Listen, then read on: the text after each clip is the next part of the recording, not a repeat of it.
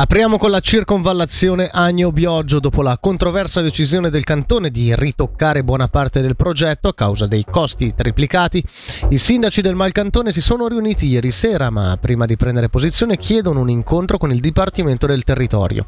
Sentiamo il sindaco di Bioggio Eolo Alberti, presidente della conferenza dei sindaci del Malcantone una delegazione della stessa incontrerà il consigliere di Stato Zali e i funzionari del territorio. È stato fissato per il 17 di questo mese. Di fatto vorremmo capire quali sono le intenzioni che così citata nel comunicato stampa indica che ci sono dei approfondimenti in corso e noi vorremmo capire quali sono. Quindi di fatto abbiamo discusso quale linea poi eh, e vedere e incontrare Zali e vedere qual è l'evoluzione di questa circonvallazione che il Malcantone non solamente semplicemente aspetta da oltre 50 anni, ma che in questo momento è assolutamente necessaria perché siamo una delle zone dove il traffico rende quelle parti di eh, nuclei di, eh,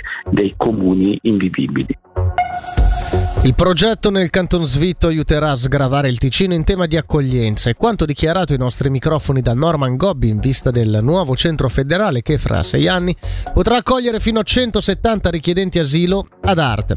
Il direttore del Dipartimento delle Istituzioni sulla gestione dei richiedenti, oltre ad un incontro ieri con la Segreteria di Stato della Migrazione, a inizio febbraio incontrerà il nuovo consigliere federale di giustizia e polizia Beat Sentiamo Norman Gobbi sicuramente rientra in quel tanto auspicato spirito di solidarietà nell'ambito intercantonale della regione d'asilo Ticino-Svizzera Centrale, proprio perché oggi in Svizzera Centrale c'è un unico centro che è ancora della Confederazione ed è ancora militare, che è il Glaubenberg, ma mancava un altro centro che andasse a sgravare anche la nostra realtà. Nel centro previsto ad Argoldau eh, sono previsti diversi posti a favore di chi? Beh, non di persone che sono in procedura, ma di persone che sono nell'ambito del Dublino, quindi dell'accordo di Dublino, quindi hanno già fatto una domanda di asilo, per esempio in Italia o in Croazia o rispettivamente Bulgaria o, o Grecia, e devono essere rinviati al primo paese di eh, registrazione, rispettivamente anche di quei richiedenti d'asilo la cui domanda è stata bocciata. Quindi sicuramente va a sgravare il Canton Ticino, ma va anche a confermare questa solidarietà che è essenziale nella gestione di un fenomeno che non è solo della frontiera sud, ma di tutto il paese.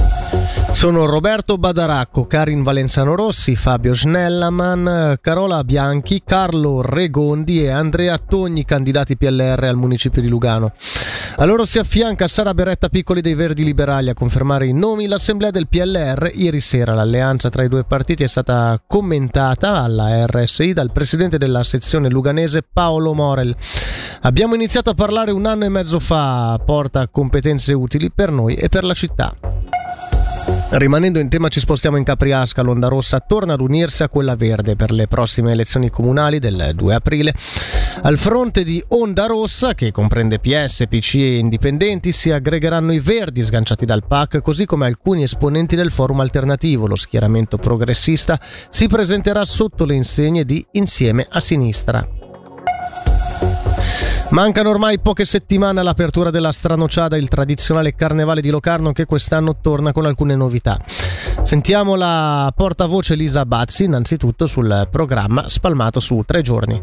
Quest'anno ci siamo concentrati a condensare tutti gli eventi della Stranociada in tre giorni, quindi dal 26 al 28 di gennaio, cominciando con la Strabociada, che sarà la parte dedicata ai bambini delle scuole elementari e dell'infanzia. La festa vera comincerà venerdì eh, 26 alla sera, dalle 7 apertura casse in Città Vecchia. Il venerdì sera è la serata un po' più carnacialesca, dedicata al concorso maschera, al concorso tendine. Ci sarà chiaramente prima alle 9 l'apertura ufficiale con la consegna del delle chiavi e il sabato sera avremo anche eh, il concerto dei disgasti alle 23 nel capannone principale e a seguire eh, DJ JK che animerà il capannone fino alle 5 del mattino. Eh, la strarisotada si terrà come ormai tradizione vuole in Piazza Grande, abbiamo raddoppiato le cucine. Il venerdì e il sabato sera anche quest'anno ci sarà il servizio bus navetta per 5 franchi e quest'anno abbiamo potenziato le nostre linee servendo anche una linea nel Gambarogno e una